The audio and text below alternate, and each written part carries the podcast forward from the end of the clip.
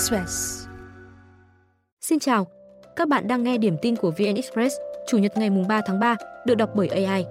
Sau đây là một số tin tức đáng chú ý được cập nhật lúc 21 giờ. Miền Bắc sẽ tăng nhiệt trong những ngày tới, nhiệt độ cao nhất trong ngày lên 15 độ C. Hôm nay là ngày thứ 9 trong đợt rét đậm diện rộng, bắt đầu từ ngày 24 tháng 2. Đây là đợt rét cuối tháng 2, đầu tháng 3 dài nhất trong khoảng 20 năm qua. Trung tâm Dự báo Khí tượng Thủy văn Quốc gia cho biết, từ hôm nay, không khí lạnh suy yếu, miền Bắc trời đã có nắng nhẹ và nhiệt độ tăng trở lại. Khu vực Lai Châu, Hòa Bình, Sơn La có nắng nóng cục bộ. Hà Nội ngày mai lên 20 đến 28 độ C, đến thứ ba nhiệt độ cao nhất trong ngày ở mức 33 độ. Sau đó, không khí lạnh lại tràn về khiến nhiệt độ giảm đột ngột sau 3 ngày. Do nóng, lạnh thay đổi liên tục, chuyên gia thời tiết khuyên người dân lưu ý sức khỏe. Tại miền Trung, hai ngày tới duy trì tình trạng tạnh giáo, có nắng. Ngày 5 tháng 3, nắng nóng với nhiệt độ phổ biến 35 đến 37 độ C có khả năng xuất hiện ở khu vực vùng núi phía Tây các tỉnh Thanh Hóa, Thừa Thiên Huế. Nam Bộ và Tây Nguyên tuần tới tiếp tục chịu tác động của khối không khí ổn định, đêm ít mưa hoặc không mưa. Tại cuộc gặp Thủ tướng với các doanh nghiệp nhà nước hôm nay, lãnh đạo Tập đoàn Điện lực Việt Nam EVN và Petrolimex cam kết cung ứng đủ điện, xăng dầu, không để thiếu hụt trong mọi tình huống. Theo lãnh đạo EVN, tập đoàn đã gặp nhiều khó khăn trong năm 2023, trong đó đã để xảy ra thiếu điện tại miền Bắc cuối tháng 5 đầu tháng 6. Năm nay, EVN cam kết không để thiếu điện trong mọi tình huống. Tập đoàn này sẽ đẩy nhanh các công trình nguồn và lưới với vốn đầu tư 102.000 tỷ đồng, tăng 11.000 tỷ đồng so với năm 2023. Theo đó, một số nhà máy điện sẽ được đầu tư mở rộng như Iali, Hòa Bình, Trị An, Thủy Điện Tích Năng Bắc Ái. Ngành điện cũng dồn sức cho dự án đường dây 500 kV mạch 3 từ Quảng Bình đến Hưng Yên để đóng điện trước 30 trên 6. Còn về xăng dầu, để đủ cung ứng, đại diện Petrolimex đề nghị chính phủ sớm ban hành nghị định mới về kinh doanh xăng dầu theo hướng nâng cao chất lượng doanh nghiệp đầu mối. Qua việc xét điều kiện về kho cảng, doanh nghiệp phải có khả năng chủ động nhất định về vật chất, kỹ thuật, tài chính. Đồng thời, cần tăng quản lý nhà nước về kinh doanh xăng dầu, áp dụng hóa đơn điện tử, kết nối dữ liệu từ các kho xăng dầu đến cơ quan chính quyền. Mới đây, Bộ Xây dựng đề xuất cá nhân kinh doanh bất động sản quy mô nhỏ có thể chỉ được bán, cho thuê 3 đến 5 căn nhà, căn hộ trong một năm. Nếu vượt qua con số này phải lập doanh nghiệp. Đề xuất được nêu trong dự thảo nghị định quy định chi tiết và hướng dẫn thi hành một số điều của Luật Kinh doanh bất động sản năm 2023. Dự thảo sẽ lấy ý kiến đến hết ngày 27 tháng 4.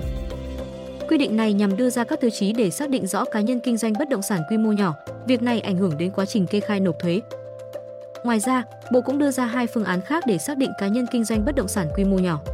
Thứ nhất, có thể xác định bằng việc cá nhân đó bán, cho thuê bất động sản thuộc quyền sở hữu, quyền sử dụng có diện tích từ 1.000 m2 đến 2.000 m2 tại đô thị.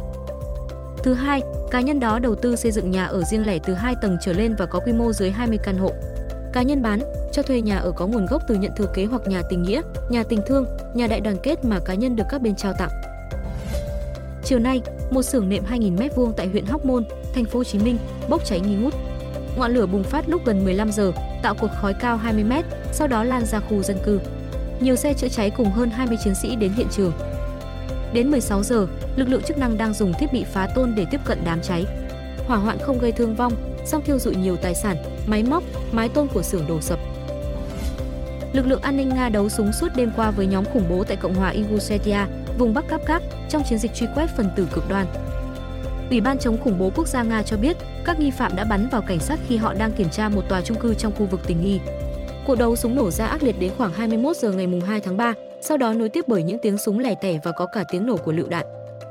Chính quyền địa phương chưa ghi nhận trường hợp thương vong nào là dân thường. Xe cứu thương đã được điều động túc trực tại hiện trường. Ingushetia là nước cộng hòa nhỏ nhất trong Liên bang Nga, nằm giữa Bắc Ossetia và Chechnya, với dân số khoảng nửa triệu người. Chính quyền Liên bang Nga từng đối mặt nhiều thách thức từ các nhóm phiến quân Hồi giáo ở Ingushetia, Dagestan, Chechnya trong thập niên 2000 và đầu thập niên 2010. Sau đây là thông tin lúc 17 giờ. Trưa nay, một vụ cướp tiệm vàng bằng súng xảy ra tại Bình Dương. Khoảng 12 giờ, bốn người gồm hai nam đi trên hai xe máy, cầm súng xông vào tiệm Kim Hoàn Bích Quy ở huyện Bầu Bàng, tỉnh Bình Dương. Một người chĩa súng đe dọa chủ tiệm, đập tủ kính trưng bày. Chủ tiệm vàng cho biết sự việc diễn ra trong vòng hơn một phút. Do những tên cướp có súng, vợ chồng anh lại có con nhỏ nên không dám phản kháng. Số vàng bị cướp khoảng 20 lượng, trị giá gần 1 tỷ đồng. Cảnh sát đang khám nghiệm hiện trường, truy bắt nhóm cướp. Tối qua, ống chính của nhà máy nước sạch liên tỉnh trụ sở tại huyện Đức Hòa, tỉnh Long An bất ngờ bị vỡ, mạch nước phun cao hơn 7 mét, đường bị ngập sâu hơn 20 cm. Nước cũng tràn vào một số nhà gần đó gây ngập cục bộ, người dân phải dùng gạch, đá che chắn, tát nước ra ngoài. Sau sự cố khoảng 30 phút, đơn vị quản lý đã khóa hệ thống, đồng thời dùng vật liệu đè lên vị trí ống vỡ để giảm áp lực. Đến sáng nay, đường ống bị vỡ đã được khắc phục. Nhà máy nước đang xác định nguyên nhân sự cố. Ông Donald Trump vừa liên tiếp thắng vòng sơ bộ tại ba bang là Missouri, Idaho và Michigan, tiến gần đến tấm vé đại diện Đảng Cộng hòa tranh cử tổng thống. Ông Trump đã giành thắng lợi áp đảo trước bà Nikki Haley, cựu đại sứ Mỹ tại Liên Hợp Quốc và là đối thủ chủ chốt cạnh tranh tấm vé ứng viên tổng thống Đảng Cộng hòa. Ở các cuộc họp kín tại Michigan, Idaho và Missouri trong ngày 2 tháng 3, cựu tổng thống Mỹ giành được tỷ lệ ủng hộ 98% trong họp kín ở Michigan với 1.575 phiếu ủng hộ, còn bà Haley chỉ nhận được 36 phiếu.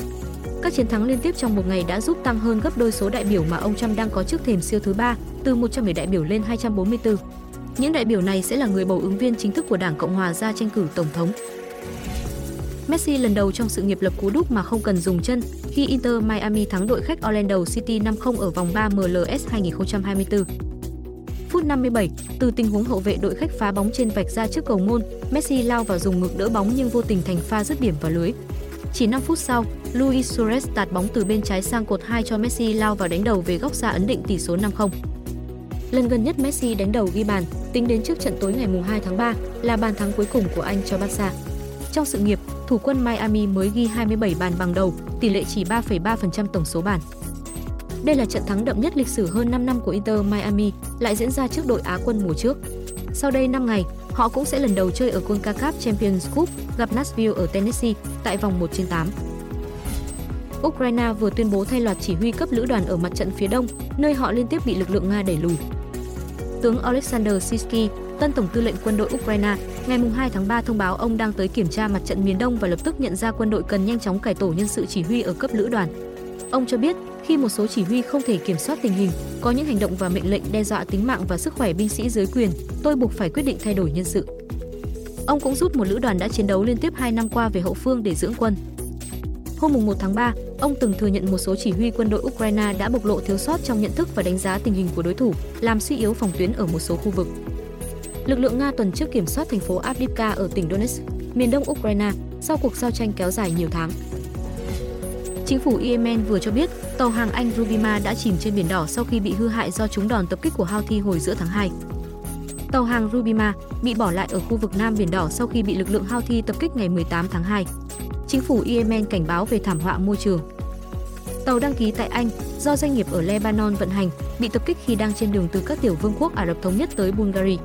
Các đợt tập kích của Houthi khiến nhiều công ty vận tải ngừng cho tàu hàng đi qua biển đỏ và chuyển sang tuyến đường vòng qua mũi Hảo Vọng ở phía Nam châu Phi với quãng đường dài hơn và chi phí cao hơn. Mỹ và Anh nhiều lần mở các chiến dịch tấn công vị trí Houthi đặt radar, tên lửa chống hạm, xuồng tự sát và UAV, song chưa thể ngăn lực lượng này tiếp tục tập kích tàu hàng. Quý vị vừa nghe điểm tin ngày 3 tháng 3, xin chào và hẹn gặp lại.